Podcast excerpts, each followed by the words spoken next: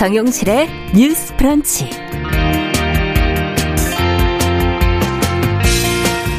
안녕하십니까 정용실입니다. 성소수자와 일본군 위안부 피해자를 비하한 사실로 논란이 된 김성회 대통령실 종교 다문화 비서관이 어제 SNS를 통해서 사과를 했습니다. 그런데 여전히 성소수자에 대한 왜곡된 시각을 드러내 우려를 지금 낳고 있는데요. 종교와 다문화 관련 정책을 다루고 있기에 부적합한 인물이다라는 지적이 나오고 있습니다. 자, 이 문제 함께 들여다보겠습니다.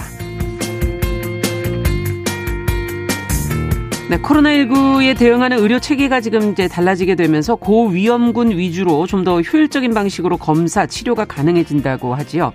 자, 고위험군 패스트 트랙이 도입이 된다는 것인데 앞으로 무엇이 달라질지 살펴보겠습니다. 5월 12일 목요일 정용실의 뉴스 브런치 문을 엽니다.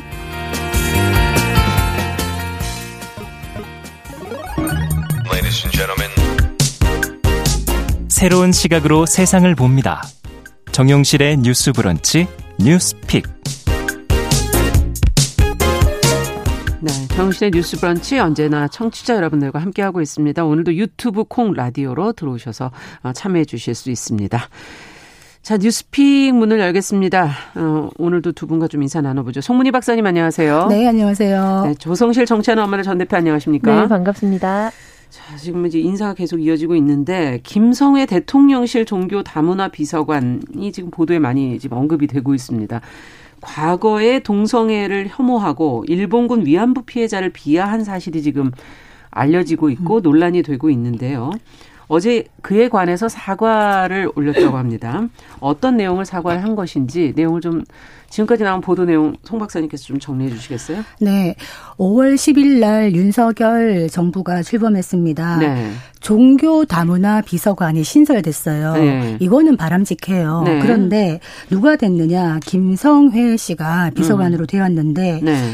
어, 이분에 대해서 논란이 많습니다.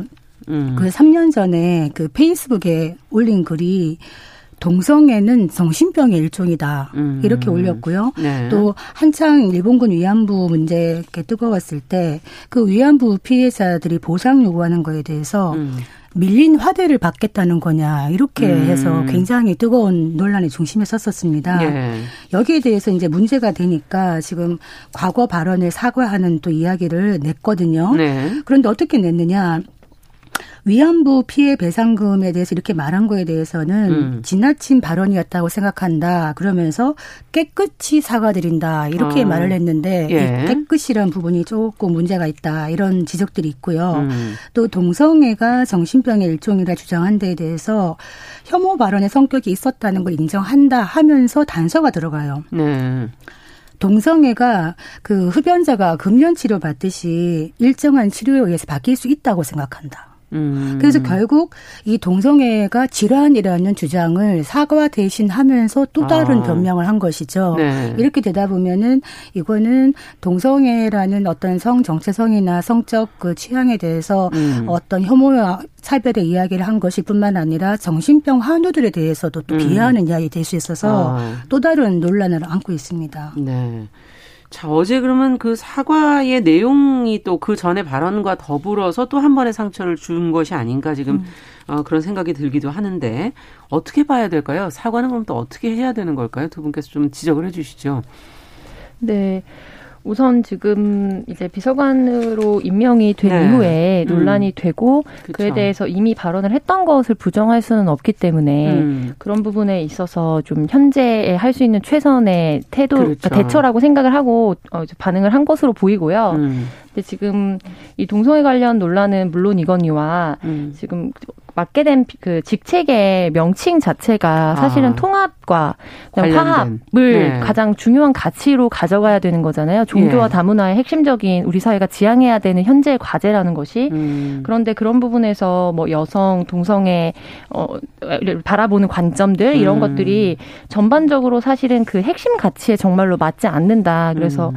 뭐 예를 들면 건 by 건으로 어떤 망언 지원을 했다. 음. 거기에 대해서 어떤 책임을 져야 한다라는 것도 분명히 이야기가 좀 언론에서도 많이 다뤘기 그렇죠. 때문에 음. 근데 우리가 한 발 떨어져서 보면은 이 비서관직을 신설한 목표가 있을 거란 말이에요. 그렇죠. 근데 이번에 취임사에서도 사실상 처음에 이제 그 인수위에서 강조했던 통합이나 이런 부분에 예. 대해서는 사실 강조되지 않고 음. 자유나 이런 부분만을 너무나 강조했다라는 또 비판들이 쏟아지고 있는데 음.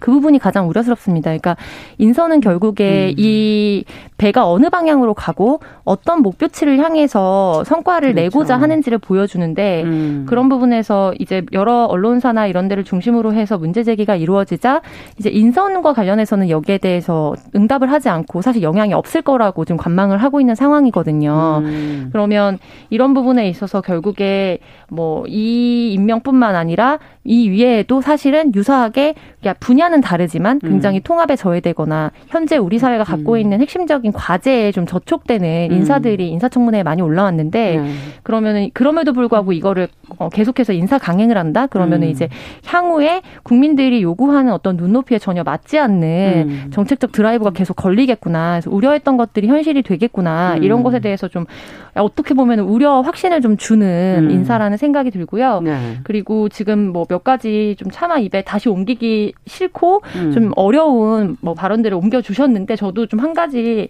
되게 너무 받아들이기 어려웠던 것 중에 하나는 또 이런 부분이 있었어요. 음.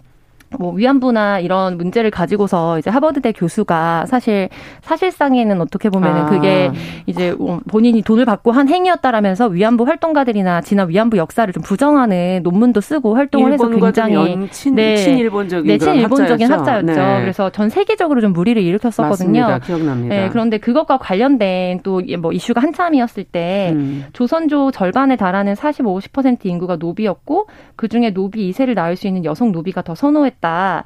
그래서 결국 여성 인구의 절반이 언제든 주인인 양반들의 성적 쾌락의 대상이었다. 그래서 아. 조선시대 뭐 절반이 여성의 성형 놀이개였고, 그래서 또 이거 이외에 또 뭐 여러 맥락에서 보자면 그렇다면 노예제도도 사실은 위안부 문제처럼 우리가 다시 뭐 재검토를 하고 뭐 네. 살펴봐야 된다라는 음. 굉장히 황당무계한 논리를 폈거든요. 음.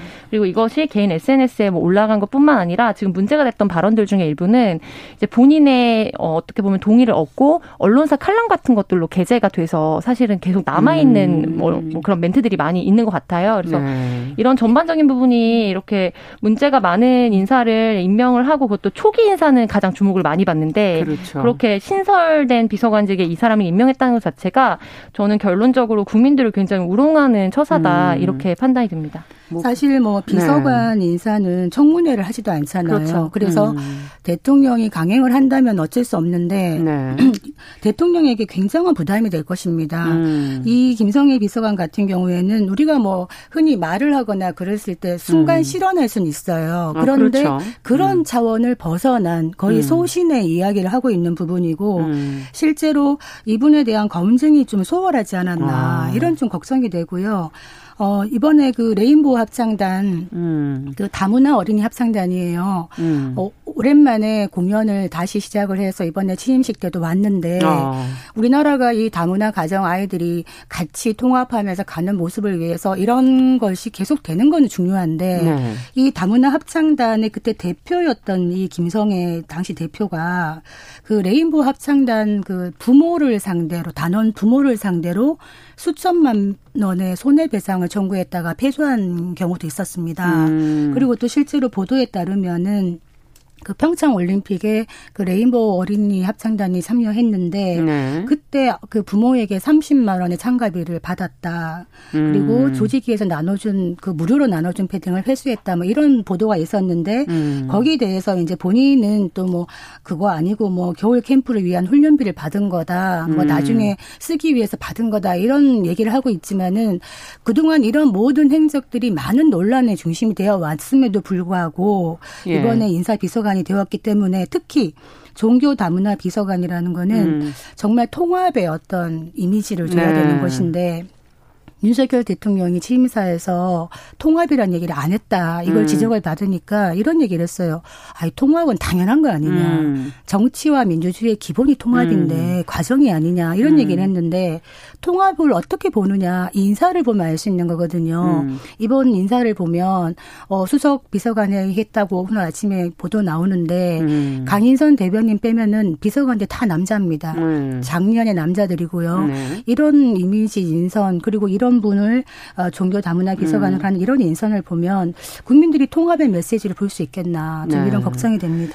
두 분이 지금 다 여성이나 뭐 동성애를 바라본 어떤 관점의 문제, 그러니까 근본적인 부분을 지금 지적을 해주셨고 또 인사 검증을 그럼 어떻게 했느냐 그게 좀 소홀했던 거 아닌가 하는 그런 지금 지적까지 해주셨는데. 아 제가 딱 하나 네, 이거 꼭, 꼭 얘기하고 예. 싶은데요. 네. 저는 이제 이 이분을 떠나서 음. 동성애라든가 어떤 소수자라든가 조금 네. 이런 분들에 대해서 나는 어떤 거를 반대한다라고 얘기하는 거.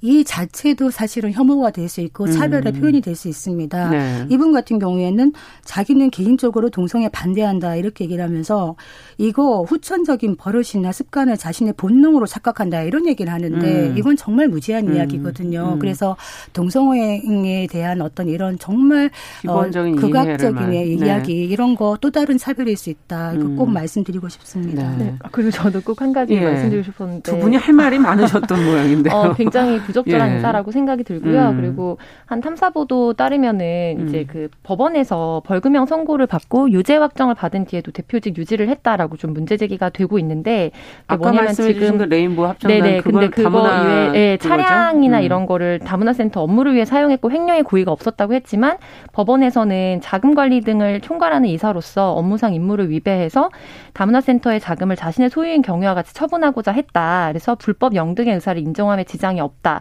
이렇게 해서 뭐 차량 할부금이나 이런 부분들에 대해서 음. 횡령 의혹을 받았던 부분 문제 예. 제기가 예. 되었었고요. 그리고 또 한 가지는 이게 저는 어떤 공직에 특히 임명이 음. 될 때는 뭐 학력이나 지금 뭐 예를 들면은 뭐 능력주의의 인사를 표방하겠다 이렇게 음. 지금 이 정부에서 이야기를 하고 있는데 어, 더군다나 지금 우리 사회에서 학력이 보여주고자 하는 바는 네. 어떤 시대에는 또 유효한 부분이 일정 부분 있었다고 생각을 해요. 네. 뭐 예를 들면 교육에 뭐 입문할 수 있는 기회 자체가 굉장히 제한적이고 예. 그래서 실질적으로 교육의 뭔가 과정을 겪은 것 자체가 굉장히 어떻게 보면은 그 능력이 될 수 있었던 음. 시대가 있었죠. 근데 음. 지금은 굉장히 보편적으로 우리가 그렇죠. 의무교육 받고 있고 대학 교육까지 받고 있어서 음. 이미 대학 교육 진학률이 전 세계 OECD 국가에서 완전 상위에 서 1등을 찍은 게 이미 거의 20년 뭐 10년 넘었습니다. 넘었습니다. 네. 우리 사회가 굉장히 고학력 뭐 이제 어, 사회인데 중요한 거는 그렇다면 이 사람이 어떤 서사를 가지고서 그렇죠. 어떤 진정성과 어떤 성과로 음. 이 자리에 입문을 했느냐가 가장 중요합니다. 그러니까 나이나 음. 뭐 예를 들면 그게 얼마나 유명세를 가지고 있느냐보다도 사실 실질적으로 국민들한테 이 사람한테 이 공직을 줌으로 인해서 음. 성과를 보여줄 수 있는 거는 그 사람이 이제까지 살아왔던 것과 그 성과 그렇죠. 그리고 가치를 통해서 이 사람이 무엇을 보여주겠거나라는 걸 기대할 수 있게 하는 네. 거거든요. 네. 근데 이분이 다문화 센터를 운영하면서 이제 관련된 활동을 한 것으로 음. 이번 이번에 좀 임명이 됐단 말이에요. 네. 그런데 또 어떤 유튜브 굉장히 극우 유튜브 방송에 출연을 해서 음. 이제 정부에서 숨기고 있는데 한국인과 재혼한 외국인 배우자가 한국으로 데리고 들어오는 중도 입국 자녀의 경우 비공식 조사에 의하면 4%만이 정상적인 중도 입국 자녀고 친척을 자기 자식이라고 속이고 데리고 가고 그런 경우가 많이 있다. 이렇게 음. 문제적인 발언을 했고 이에 관련해서 KBS에서 뭐 김비서관이 언급한 비공식 조사가 무엇인지 이제 질의했지만 답을 음. 듣지 못했다라는 언론 기사가 또 나오기도 했거든요. 네. 그래서 단순히 이제 개인적으로 뭐 본인이 갖고 있는 가치 가치관이 그동안 어떻게 보면은 사회의 국민적 눈높이에 맞지 않고 소수자를 차별하고 혐오했느냐도 분명히 뭐 문제적이지만 네.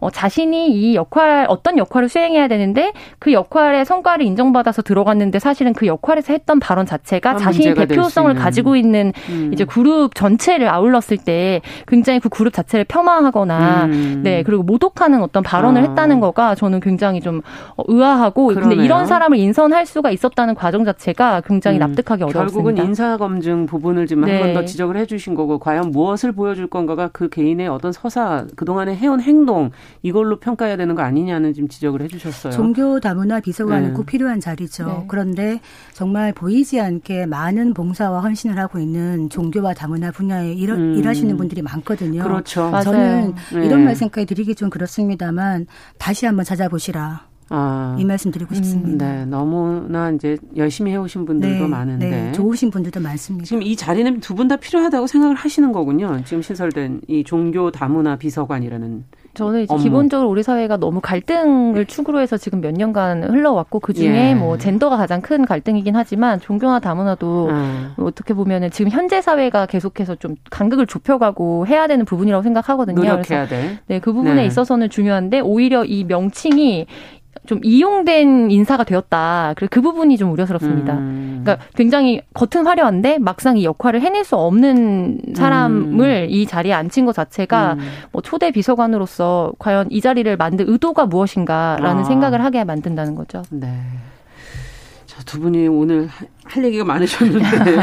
자, 이 얘기는 여기까지 하도록 하고 판단은 어, 직접 하는 거니까요. 네. 어. 자, 두 번째 뉴스로 좀 가보도록 하겠습니다. 지금 어 대통령 취임이 이어지면서 이제 새로운 정책들이 나오고 있기 때문에 저희가 어, 챙겨봐야 될 뉴스들이 굉장히 많고요. 그 중에 하나가 지금 근로시간 유연화 관련 논의가 지금 속도를 또 내고 있는 것 같아서 저희가 한번 또 주목해 봐야 될 것 같습니다. 어제 국민의힘과 경총이 함께 연 토론회에서 이제 나온 발언들이 보도가 이제 많이 됐고요. 어, 고용노동부 장관도 취임식에서 이 사안을 지금 언급했다는 것이 이제 보도가 네. 됐는데 그 내용을 좀 먼저 조 대표님께서 좀 정리해 네. 주시죠. 어제 국회의원 회관에서 한국경영자 총협회와 국민의힘을 중심으로 네. 근로시간 유연성 개선 방안 토론회가 개최됐습니다. 네. 그래서 이제 1일 8시간 현행 근로시간 제도가 네. 더 이상 적합하지 않고 개선을 해야 한다는 주장이 주를 이루었는데요. 이제 이번 선거를 앞두고서 사실 음. 뭐주 120시간까지도 뭐 필요하다 이런 발언들이 또 논란이 되기도 했었고 그렇죠. 근로시간 유연화 음. 같은 경우에는 이 정부가 출범을 앞두고 가장 강조했던 좀 음. 어떻게 보면 핵심적인 노동 정책 중에 하나였고 음. 이와 더불어 이정식 신임 고용노동부 장관이 네. 일생활, 일생활 균형을 위해서 유연근무 활성화 등 이제 여러 가지 문화적인 부분이나 제도적인 음. 부분을 뭐 개편해 가겠다라고 공표를 한 상황입니다. 아. 그런데 다만 이제 근로시간과 같은 부분은 우리가 법적으로 사실은 기준이 좀 마련돼 있고 그렇죠. 네 그래서 지금 이렇게 여소야대인 전국에서는 이제 실질적으로 바꿀 수 있는 부분이 네 굉장히 좀 음. 난망한 음. 상황으로 보이고요. 네. 또 문제가 되었던 부분은 보통 어떤 것들을 정책을 큰 패러다임을 바꾸고 혹은 예. 전 정권에서 무언가 어떤 뭐 추진을 했는데 이거에 음. 대해서 또 다시 방향을 선회해야 될 때 좀 종합적으로 이야기를 경청하는 자세를 음. 법적으로도 굉장히 의무화 해 놓은 부분들이 있거든요. 뭐 공청회라든지. 그렇죠. 네, 지금은 공청회 단계는 아니기 때문에 사실 의무는 아니었습니다만 음. 통상적으로 보통 이렇게 할 게 어떻게 보면 구색에 맞추기 위해서라도 음. 노동자 패널이라든지 이런 이야기들을 전국적 전체적으로 좀 많이 적극 경청하는 태도를 보이기는 합니다. 음. 그런데 이제 이날 토론에서는 사실상 음. 굉장히 경영자 중심의 발언들이 많이 이루어졌다라는 아. 비판을 좀 받고 있는 상황인 것 같습니다. 네.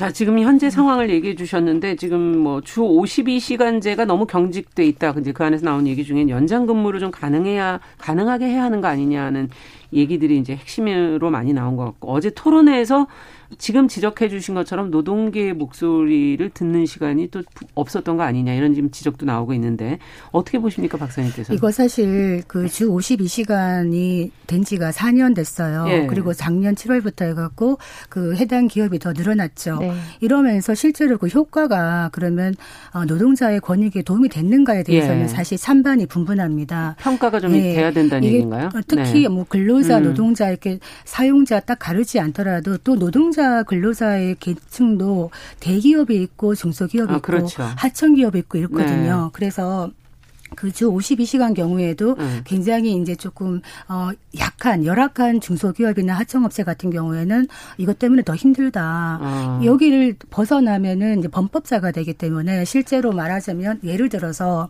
어 여름이나 겨울에 음. 일이 없는 업체가 있고요. 그다음에 건설 같은 경우도 있고 이런 데서는 이거 많이 힘들다라고 얘기를 하고 있고 반면에 음. IT 같은 경우에는 음. 주 52시간으로는 새로운 기술 도저히 개발할 수 없어요. 우리 우리가 대만에도 밀리고 있지 않습니까? 지금의 지식 기반 경제에서는 음. 힘듭니다. 이런 얘기를 해서 음. 사실은 이 시간으로 딱 규제하는 이런 경직된 것이 미래 일자리에 맞지는 않는 부분이 있어요. 음. 그렇기 때문에 지금 유연 근로제, 선택 근로제, 음. 탄력 근로제 뭐 이런 시간 얘기를 많이 하는데 음. 문제는 뭐냐? 예. 핵심적인 몇 가지 문제가 있는 것이 네. 죽거나 다치지 않고 과로사하지 않고 건강하게 일할 수 있는 근로자의 권리가 보장이 돼야 되는데 그 안에서 예 네. 이렇게 갔을 때 과연 우리가 다시 예전의 과로 사회로 돌아가지 않겠나라는 음. 걱정이 있다는 겁니다. 그렇죠. 왜냐하면 음. 어떤 법이든 운용에 있어서 어떻게 되느냐가 굉장히 중요한데 네. 지금 우리가 뭐 탄력 근로 이런 거 좋아요 선택 네. 근로 다 좋은데 이런 거 도입할 때 유럽이나 뭐 일본 이런 데는요. 음.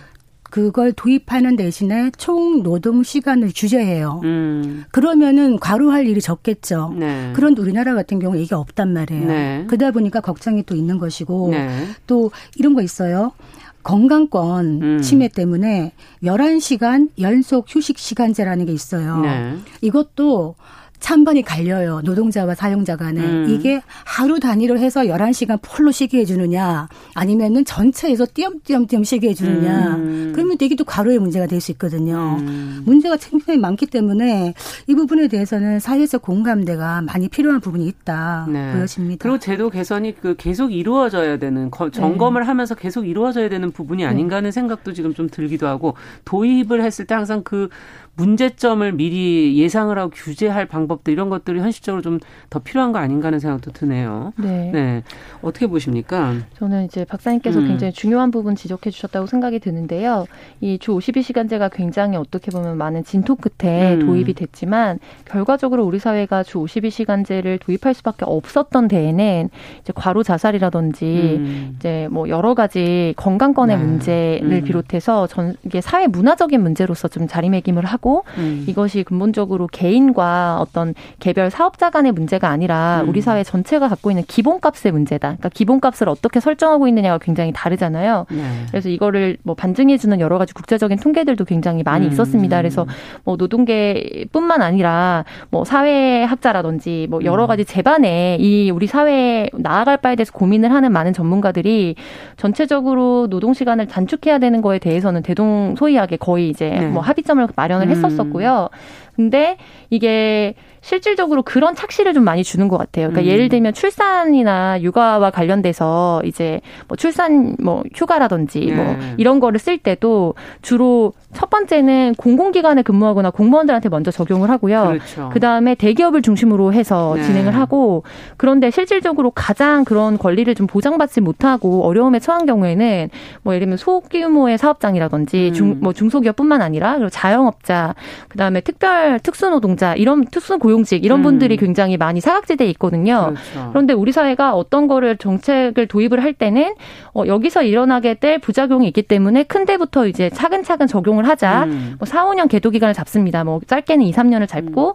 그리고 나서 첫 번째 도입을 하면 마, 어떻게 보면은 많은 부분 언론에서 비춰지는 부분이나 이런 부분 우리 사회가 굉장히 선진적으로 좀 그렇죠. 나간 것처럼 보이지만 네. 실질적으로 여기에서 가장 혜택을 입어야 혜택이라고 할 수 없죠. 권리를 좀 다시 보장 음. 최저선을 보장해줘야 되는 그룹은 그거를 어떻게 보면 경험해보지 못한 상태거든요. 맞습니다. 근데 그 과도기적인 상황에서 아, 아, 이거 해보니까 너무 우려점이 많다. 그리고 실질적으로 성과도 평가가 안 된다. 음. 그러니까 다시 이거는 효과적이지 않은 방법인 것 같으니 원점으로 다시 가서 다른 방향으로 음. 방법을 찾자.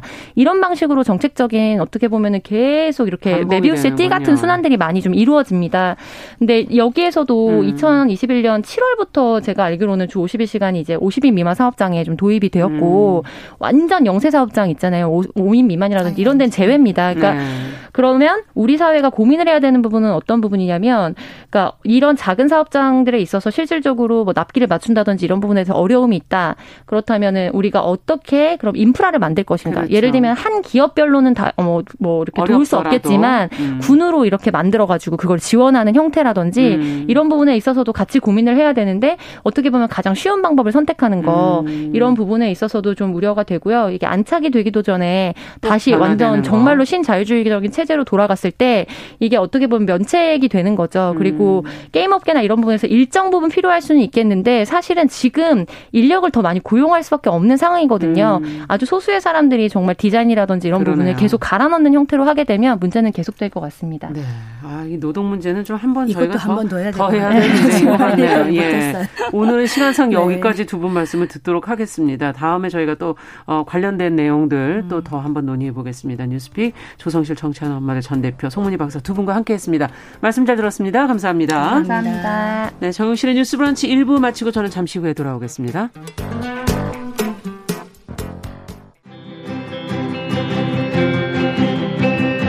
누군가는 아깝다고 생각할 우리 사회의 다양한 비용들과 푼돈들, 음. 삶의 전선에서 음. 최선을 다하고 살아가는 우리의 모습도 제 몫에 맞는 평가와 그에 합당한 시선이 좀 필요한 시점이 아닌가 하는 생각을 해충이다, 이충이다 이거는 네. 순전히 사람의 아. 그 잣대로 이야기를 하는 거예요. 음. 곤충이 우리 사람보다 몇 억 년 먼저 지구에 나왔거든요. 호모 사피엔스의 선배다 이렇게 얘기를 해요. 남성의 입장에서 여성의 입장을 이해하는 사람인 거죠. 그래서 사실 이 역지사지의 태도가 한국 사회도 지금 필요한 것이 아닌가 그런 생각이 들고요. 세상을 보는 따뜻한 시선. 정용실의 뉴스 브런치.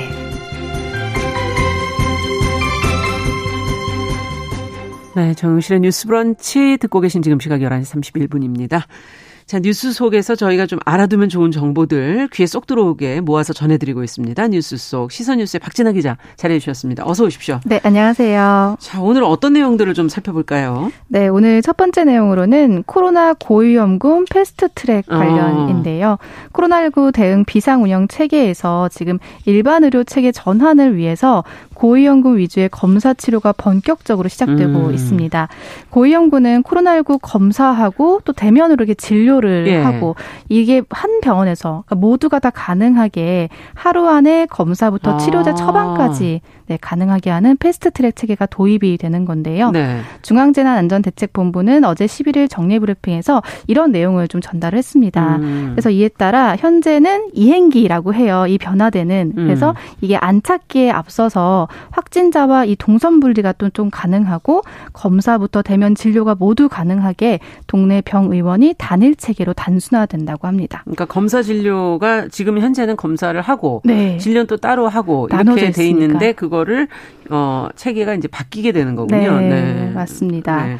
그러니까 현재는 호흡기 전담 뭐 클리닉, 호흡기 진료 지정 의료기관, 그렇죠. 외래 진료센터 이런 식으로 검사와 진료의 진료가 기능별로 좀 여러 범주로 나눠져 음. 있어서 음. 사실 조금 복잡하고 효율성이 좀 저하됐습니다. 예. 사실은 지금까지는 그게 또 필요했던 건 맞지만 예. 이제는 좀 변화가 돼야 된다고 이제 하는 건데요. 음. 그래서 이거를 좀 단순화해서 통합 정비를 하고요. 예. 명칭은 코로나19 대면 진료 의료기 기관의 성격을 나타내는 새로운 명칭으로 변경을 한다고 합니다. 음. 이때 만약에 검사를 해서 입원이 필요하다라고 예. 한단, 판단이 된다면 거점 전담 병원으로 곧장 또 연계를 해서 우선적으로 입원을 음. 할수 있도록 고위험군을 좀 더 그런 식으로 관리를. 하겠다. 네, 맞습니다. 그런 네. 계획입니다. 한편 방역 당국은 현재 이 이행기를 안착기로 전환하는 1차적인 시점을 23일 정도로 음. 제시를 했는데요. 예. 고된 안착기 시행에 앞서서 일반 의료 체계로의 전환 역시 단계적으로 그래서 좀 추진을 한다고 합니다. 예. 이와 함께 응급 환자와 특수 환자 등 비코로나 환자에 대해서도 격리된 공간을 확보해서 검사와 진료를 받게 하는 등 대응을 좀 더 보다 강화한다고 합니다. 네. 참 코로나19 상황 이게 정말 언제쯤 가서 지금 가을에 뭐 또 다시 대유행 온다는 지금 얘기도 네. 있고 그래서 방역 당국은 어떻게 보고 있나요? 이런 문제를. 이게 가장 많이 궁금해 하시고 또 예. 하는 질문입니다. 그러니까 실제로 코로나19 언제쯤 끝날 수 있냐. 그렇죠. 이런 방역 상황이 계속 하한을 저희가 지금 이제 낮추고 음. 있는 건데 그 한계가 이제 도대체 어디냐. 이제 이런 음. 질문들을 해 주셨는데요.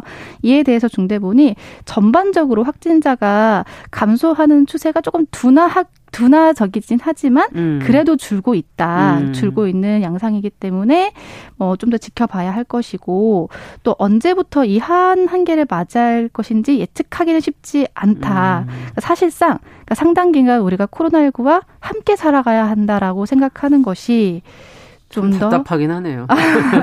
네, 그렇게 살아가야 3년이 지났는데. 네. 네. 그래도 그런 생각 자체를 그렇죠. 좀 잊지 말아야 한다는 거고요. 사실 이 의미는 뭐냐면 음. 지속 가능한 감염병 대응 체계를 구축을 또 해야 된다는 거. 장기로 보면 그렇죠. 그렇죠. 또 네. 말씀하신 것처럼 가을, 가을경에 또 재유행이 음. 나오기 때문에 재유행에 대해서도 적절히 대응할 수 있도록 그런 차원에서 코로나19를 음. 잊지 말고 로드맵 과제들을 이렇게 구체화하고 해서 좀 맞습니다. 충실하게 이행해야 는 철저하게 네. 돼 있어야 되겠죠. 맞습니다. 네. 자, 그렇다면 다음 소식도 좀 살펴보죠. 이 관련된 내용일까요? 네, 음. 코로나19과 또 관련된 내용이지만 조금 기분 좋은 내용입니다. 아. 네, 해외여행 관련인데요. 아, 지금 나라마다 좀 다르죠, 이게? 그렇죠. 주요 예. 국가과 이 코로나19 때문에 입국하는 절차들이 조금 다릅니다. 아. 특히나 5월 되면서 전 세계적으로 코로나19 감염세가 소강 상태를 보이면서 예. 지난 2년간 닫혔던 하늘길이 서서히 이게 막 아, 열리고 그렇군요. 네, 있는데요. 그래서 한국 관광객이 좀 많이 많이 찾는 음. 동남아 음. 일부 국가를 중심으로 현재 입국 절차를 몇 군데 좀 살펴봤습니다. 네. 가깝고 하니까 이제 멀리까지는 아니더라도 네. 출발을 해보시려는 분들이 많으니까요. 맞습니다. 네. 먼저 베트남인데요. 베트남. 정말 많이 가시죠. 네. 베트남은 지난달 27일자로요.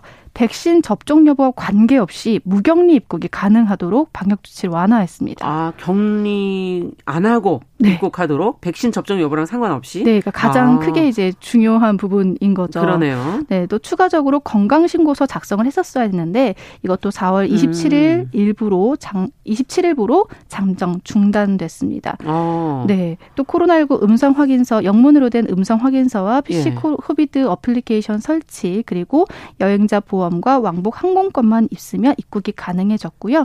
또 2세 미만의 아동이라면 별도의 검사가 없이 베트남 입국이 가능합니다. 그러니까 코로나 검사를 하셔서 해외여행 나가시려면 미리 음성 확인서를 네. 하셔야 되는군요. 네, 예. 72시간 이내에 음성 네. 확인서를 준비하셔야 됩니다. 네. 그렇다면은 지금 베트남 얘기를 해주셨으면 또 어떤 나라를 살펴볼까요? 다음은 태국인데요. 태국. 은 입국 당일 PCR 검사와 격리 호텔 1박 규정이 있었는데 이게 없어졌습니다. 이게 음. 가장 크게 살펴볼 부분이고요. 또 코로나 확진 시 치료가 가능한 금액이 보험을 들었어야 되는데 기존에 2만 달러 이상인 이 보험을 들었어야 합니다. 네네. 네. 그런데 5월부터는 한도가 1만 달러 이상으로 하향이 되고요. 음. 음. 또 백신 접종 완료자는 영문으로 된 접종 증명서를 미접종자는 출발 72시간 전 PCR 검사를 받고 음성 확인서를 준비하는 것이 권장됩니다. 음. 또 싱가포르 입국 절차도 좀 간소화됐는데요. 네. 지난달 26일부로 싱가포르 입국 시 여행자 보험 가입은 필수 사항이었는데 이게 아니게 아. 됐고요. 아. 또 PCR 또는 신속 항원 음성 확인서 제출도 면제가 됐습니다. 더 여긴 더 풀어주시네요. 예, 맞습니다. 네. 사실 싱가포르가 우리나라랑 네. 그 트래블 버블을 협정을 맺은 두 번째 나라였어요. 그건 뭐예요? 그러니까 트래블 버블? 그러니까 우리나라와 네. 싱가포르 둘 다 어느 정도 그 방역에 대해서 아. 잘 하고 있으니 우리는 이렇게 많이 네. 까다롭게 하지 말자. 네네네. 아. 그렇게 맺은 나라가 두 번째 나라였어서 두 번째 나라. 싱가포르 네. 여행이 가능할까라는 기대가 그때 당시 되게 많이 음. 높았었는데 그럼에도 불구하고 싱가포르에서 좀 까다로운 방역 정책을 내체 내세우면서 관광객 유치가 사실상 많이 되지 그렇죠. 못했습니다. 그렇죠. 네, 그래서 이번에 이 절차를 좀 간소화해서 아. 싱가포르 여행을 좀 더 긍정적으로 고민할 수 있는 계기가 될 것 같습니다. 그렇군요. 이런 규제들이나 어떤 검사나 이런 증빙이 적어져야지 이제 가시기 편하니까. 네, 맞습니다. 네. 자, 많은 나라들이 지금 조건이 이제 조금씩 달라서 나가시려면 사실 지금 어, 네. 하나씩 좀 확인을 하시고 가셔야 되는 네. 내용이 있어요. 그잘좀 챙기셔야 될 것 같다는 생각도 들고요. 자, 마지막 키워드 살펴보죠. 네, 다음은요. 통증, 감, 그리고 부위에 따라 다른 손 관련된 질병인데요. 어. 사람이 가장 많이 사용하는 신체 부위 중 하나가 바로 손이라고 아, 해요. 맞아요. 그렇죠. 네. 또 집안일을 많이 하는 사람, 또 장시간 같은 자세를 취하는 음. 직장인이나 학생, 운동하는 사람 이런 아, 사람들이 아, 그렇죠. 손을 많이 사용하다 보니까 이 손에 대한 과사용 증후군이 좀 늘고 있다고 하는데요. 음. 근데 이게 또 어느 부위가 다른 아프냐에 따라 좀 질병이 다르다고 어. 해요. 그래서 좀 알아봤는데 먼저 테니스 엘보라는 질병입니다. 예, 팔이 이렇게 아픈 거요. 네, 네. 맞습니다. 네. 이게 실제로 테니스 종목에서 그 선수들이 라켓을 이렇게 휘두르다가 아. 그 부상이 생겨서 붙여진 이름이라고 하거든요. 네. 이게 주관절 외상 과염이라고도 불리는 이 병은요. 팔꿈치에서 맞아, 팔꿈치. 네, 손목으로 이어진 뼈를 둘러싼 이 인대에 미세한 파열이 생겨서 통증이 나타납니다. 아. 그러니까 테니스나 배드민턴 선수들이 좀 많이 겪기도 하고 또 손목과 팔을 많이 사용하시는 주부님들, 또 사무직에서도 많이 발생 발생합니다. 대표적인 증상을 말씀하신 것처럼 팔꿈치 통증이 가장 심한 음. 거고요. 처음에는 어, 약간만 아픈가, 약간 아픈가라고 할 수 있지만 음. 어느 순간 갑자기 손을 비트는 뭐 행주를 짜거나 이런 증거조차도 음. 할수 없을 정도로 아플 수 있기 때문에 음. 한번 네 비슷한 증상이 있다면 의심해 보셔야 됩니다. 어, 저도 이 증상이 있는데 아이고, 예, 바, 네. 반려견을 맨날 안다가 자 그럼 어떤 질병이 또 있나요? 손에 관련된 게. 네, 손에 관련된 또 엄지와 검지 또 음. 중지와 약지 중 이 일부 손가락이 좀 아, 저린다면 저린다. 네 그러면 손목 터널 증후군을 좀 의심해 보셔야 됩니다. 이거 여성분들 굉장히 많으신데 정말 많. 제가 네. 제가 저는 요거 좀 겪고 아, 있거든요. 그러시군요. 네, 또 집안일을 많이 하는 40, 50대 맞아요. 여성에게 많이 있고요. 예. 또 컴퓨터 많이 사용하시는 사무직도 음. 많이 있습니다. 이게 또 중요한 게 제가 엄지, 검지, 중지, 약지를 설명드렸지 새끼손가락은 말씀드리지 않았어요. 어, 그러네요. 네, 새끼손가락은 저린 증상이 나타나지 않습니다. 이 질병은. 아. 어, 그리고 또 손에 쥐고 있던 물건이 이렇게 자주 이렇게 놓치게 되는 경우들이 있거든요. 음. 이럴 때 이 손목터널 증후군을 한번 의심해 보셔야 되고요. 음. 또 아침에 일어나면 손이 좀 굳어 있다. 아, 이렇게 손이 자꾸 경련이 일어난다. 아. 아, 팔목이 좀 아프다. 이럴 때 그럴 수 있기 때문에 그럴 때는 손 사용을 무조건적으로 줄이셔야 되고 부목이나 보조기 같은 걸로 손을 고정해서 휴식을 취하면 좀 증상이 완화가 됩니다. 네. 손가락을 이렇게 구부렸다 폈다 이런 경우에 보면 힘들다 그러시는 분들 많더라고요. 네. 그거는 음. 또 요거랑 조금 또 다른 질병인데요. 아, 다른 겁니까? 네. 이건? 손가락을 구부리고 펼 때 나타난다. 우리 방화쇠 수지 증후군이라고 합니다. 이거를. 어. 이는 손가락을 굽히는 데 사용되는 굴곡건 조직에 염증이 생겨서 아픈 건데요. 음. 칼질을 많이 하는 요리사. 꽉 잡고 칼을 네. 꽉 잡고 막 하시니까. 맞습니다. 예. 아. 또 운전 많이 하시는 분들. 아, 핸들 잡고 네. 가시고. 골프, 덤벨, 뭐 테니스. 말씀하신 것처럼 무언가를 좀 꽉 잡고 같은 아. 자세로 오랫동안 하시는 분들이 이 증상을 많이 겪으실 수 있고요. 그렇군요. 이거는 주로 아침에 중지와 약지가 잘 안 펴지는 그런 증상이 나타나기 음. 때문에 혹시나 여기에 좀 해당이 된다면 어 나 이런 질병 있는 거 아니냐 한게 아닌가라고 음. 한번 생각해 보셔야겠습니다. 네, 정말 너무 많이 쓰는 부위이기 때문에 신체 부위 중에 손이 아껴서 써야 되겠네요. 네. 네. 자 오늘 뉴스 속 어, 여러 가지 뉴스 전해주셨어요. 시선 뉴스에 박진아 기자와 함께했습니다. 말씀 잘 들었습니다. 네 감사합니다.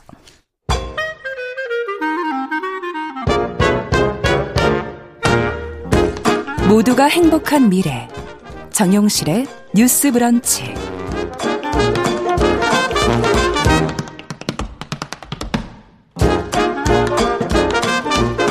네, 정용실의 뉴스 브런치 듣고 계신 지금 시각 11시 42분입니다.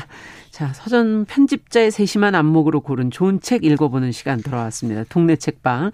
오늘은 책방 사춘기 유지연 대표 자리해 주셨어요. 어서 오세요. 네, 안녕하세요. 오늘은 어떤 책을 갖고 오셨나요? 네, 오늘은 좀 설렘이 느껴지는 제목의 책인데요. 네. 표지를 보면 제목을 단번에 이해하실 거예요. 네. 네 모두가 기다리는 사람이라는 산문집입니다. 어. 이 모두가 기다리는 사람은 바로 이 책을 지은 분 택배 기사님인데요. 네, 물건을 우리가 직접 사는 것보다 좀 주문해서 배 배송받는 일이 많은 일상 속에서 이 택배 네. 기사님이 굉장히 중요한 존재시잖아요. 맨날 기다리잖아요, 정말. 맞아요. 그래서 너무 적합한 제목이라고 생각을 했는데 이 책에 이제 작가는 말씀드린 대로 그 네. 그 택배 기사님과 큰 딸이라고 이렇게 적혀 있을 거예요.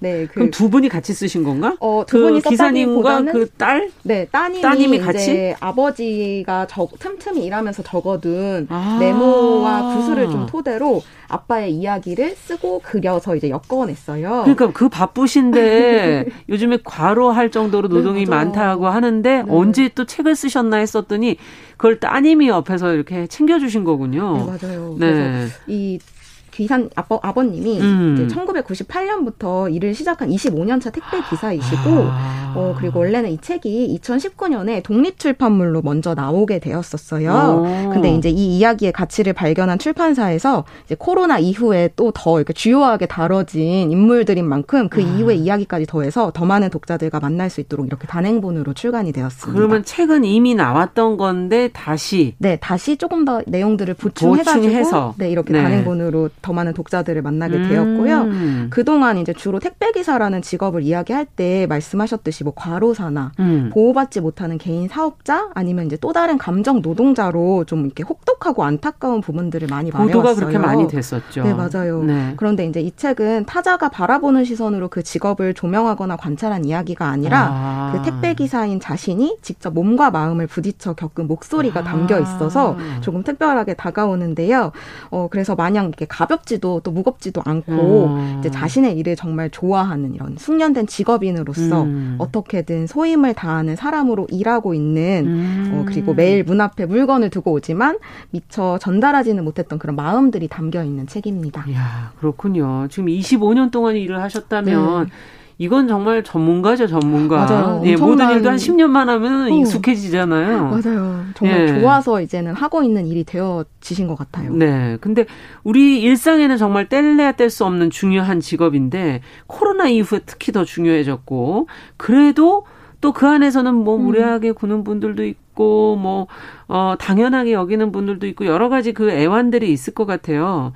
어떤 내용들이 적혀 있는지 좀 설명을 해 주시죠. 아무래도 제가 이제 이 책을 딱 발견하게 됐을 음. 때저 역시 서점을 하고 있으니까 사실 택배 기사님하고 좀 이렇게 때려야 뗄 수 없는 관계에 있거든요. 그러네요. 어. 주로 책을 배송받기 때문에 맞아요. 저도 이제 어 연관이 되어 있고 음. 사실 되게 죄송한 때가 되게 많아요. 왜냐하면 그 이삿짐 센터에서도 책이 가장 좀 싫은 물건이라고 책 많은 집을 싫어하시죠. 맞아요. 그것처럼 이제 택배 기사님들도 책이 여러 권 들어있으면 아무래도 물건이 무겁다 보니까 맞아. 저도 네. 항상 죄송하고 감사한 마음이 드는 네. 존재인데 이렇게 저도 이제 서점을 하다 보면 한 자리에 이제 여러 해 동안 음. 있으니까 음. 기사님들과 좀 익숙해지는 측면이 있거든요. 그렇겠네요. 그래서 잠시 보는데도 기사님들이 막 오늘 너무 힘들었다, 뭐 어떤 일 때문에 힘들었다. 아. 이런 식으로 저한테도 그런 일들을 공유해 주시기도 해서 어. 저도 이런, 이런, 이런 이야기들을 좀 알고 있었는데 아. 책을 보니까 아니나 다를까 이제 엄청난 에피소드들이 많이 담겨 있더라고요. 어. 이제 어, 육체적으로도 택배 기사 업무가 굉장히 힘든 일인데, 그렇죠. 어, 이뿐 아니라 이제 여러 감정 노동에도 시달리는 애들이 진짜 많은데, 음. 예를 들어 이제 배송 완료라고 떠서 갔더니 물건이 분실된 것 같다고 책임져라고 다짜고짜 이제 전화를 해갖고 따지는 음. 고객들이 정말 많다고 하는데 알고 보면 학원 다녀온 아이가 물건을 이렇게 넣어놔서 몰랐다거나 아니면 뭐 확인도 주, 안 해보고 네 약간 술에 취해서 자기도 모르게 또 이렇게 물건을 들여놨는데 그걸 까먹고서는 왜 배송이 되지 않았냐 이렇게 아. 따지는 경우가 되게 많고 그리고 짐을 내리고 배송하는 동안 잠시 택배차가 정차되어 있잖아요 음. 그거를 못 견디시고 화내고 욕하는 일도 많다고 하고 또 이제 오늘 밤에 출국한다면서 새벽부터 전화해서 어, 하차도 안 된 물건을 배송 요청을 한다거나 아. 그리고 고객 주소 오류로 오배송된 물건을 찾아서 기껏 배송했더니 상자가 조금 훼손되었다는 이유로 받지 않겠다. 이런 경우들이 음. 있어가지고 기사님이 이제 이런 이야기를 쓰셨는데 여기 이렇게 적혀 있어요. 어. 여기 쓰인 이야기들이 음. 한 명이라면 쓰지도 않았을 것이다. 그럴 정도로 많다는 거군요. 네, 부지 기수로 일어나는 일들이라고 되어 있어요. 아. 그래서 사실 이제 우리가 택배 배송 과정이나 택배 기사님들의 이야기가 미디어에 많이 노출이 되었고 또 어떤 환경에서 어떤 식으로 이루어지는 아실 텐데 네, 알고 있기 때문에 사실 이해하려고 하면 이해할 수 있는 음. 일들인데 너무 당연하게 갑과 을처럼 대하는 그런 무지막지한 상황들이 있는 거죠. 아. 그래서 이 중간에 에피소드에도 등장을 하는데요. 내가 갑인데 왜 택배 기사가 갑노 릇을 하죠? 이렇게 말씀하신 고객님이 계셨다는 거예요. 아니 갑이 어디 그리 어디 있어요 그냥 예. 딱 그 말씀을 하셨어요 기사님이 배송 기사와 고객님은 그런 관계가 아니라 우린 상생 관계다. 맞아요. 고객님이 원하시는 상품을 택배 기사가 배송하지 않으면 결국 받지 못하는데 어떻게 갑과 을이라고 말하십니까? 음. 했던 이 이야기 너무 당연한데 당연한 이야기를 하고 있는 장면이 조금 슬프게 다가왔고요. 음. 또 코로나 이후로 일은 좀 많아지셨지만 더 힘들어진 비, 부분이 비대면 배송이 무조건 이제 유지돼야 되다 네. 보니까 일이 더 많이 늘었다고 하시더라고요. 아. 그 배송 완료가 되면 사진을 휴대폰으로 찍어서 고객한테 또 정보를 제공해야 아, 되는데 네. 그게 이제 장갑을 끼고 일하시다 보면 버튼이 잘 안 눌릴 때가 많아서 일이 지연되기도 아. 하고 그리고 어쨌든 비대면이기 때문에 분실이 많아져서 그만큼 물질적 보상을 좀 기사님들이 하게 된 부분도 많다고 아이고, 합니다. 그렇군요. 네. 지금 뭐 사실 이 책을 저는 이제 받아서 지금 보면서 네. 목차의 어떤 소 제목들 이런 거 하나만 봐도 어, 음. 지금 어떻게, 어, 일을 하고 계신지가 좀 그려져요. 어, 뭐, 믿어주셔서 감사합니다. 네, 제목만 봐도 뭔가. 제목만 봐도 안 읽어도 뭔 내용이 있을지 알 것 같고, 아까 오늘 출국합니다. 어, 네. 그 이야기였어요. 이게 아까 그 출국하는데 빨리 좀 갖다 달라고 그런 거 아닌가요? 네, 맞아요. 오늘 출국하니까 빨리 달라. 네. 출국 전에. 그 다음에 그 집이 어디죠? 이런 제목들이. 야, 참, 그 어떻게 지금 고된 직업이긴 하지만 이거 어디에서 어떻게 또 보람을 느끼실까 그것도 참 궁금하기도 하고. 네, 네, 맞아요. 슬픔이 있으면 이제 기쁨도 있다고 음. 하잖아요. 그래서 이 책이 좋았던 거는 그 분노할 만한 현실만 그리는 게 아니라 음. 또 이들이 좋은 이웃들을 만나고 있다는 걸 이제 보여주는 그렇죠. 에피소드가 있기 때문이에요. 네. 그들의 삶과 노동을 좀 이해하고 조금이라도 더 자, 다정하고 좀 음. 친절하게 대하려는 마음들이 이제 느껴지는 이야기들인데 음. 4장에서 주로 그런 이야기들이 다뤄지고 있어요. 음. 그래서 인상 깊었던 일들을 좀 소개하자면 이것도 궁금하네요. 좋은 좋은 내용도 좋은 내용도 아주 음. 또 따뜻한 이야기들이 담겨 있더라고요. 이제, 이제 배송 예정 시간을 7시라고 말씀을 드렸는데 음. 6시 50분부터 왜 안 오냐 하셔서 갔더니 음. 기사님을 위한 저녁상이 차려져 있었대요. 힘든 일 하면서 식사 걸으면 안 된다고. 그래서 그 식사 준비 때문에 왜 안 오냐 전화를 밥 식으니까. 네, 맞아요.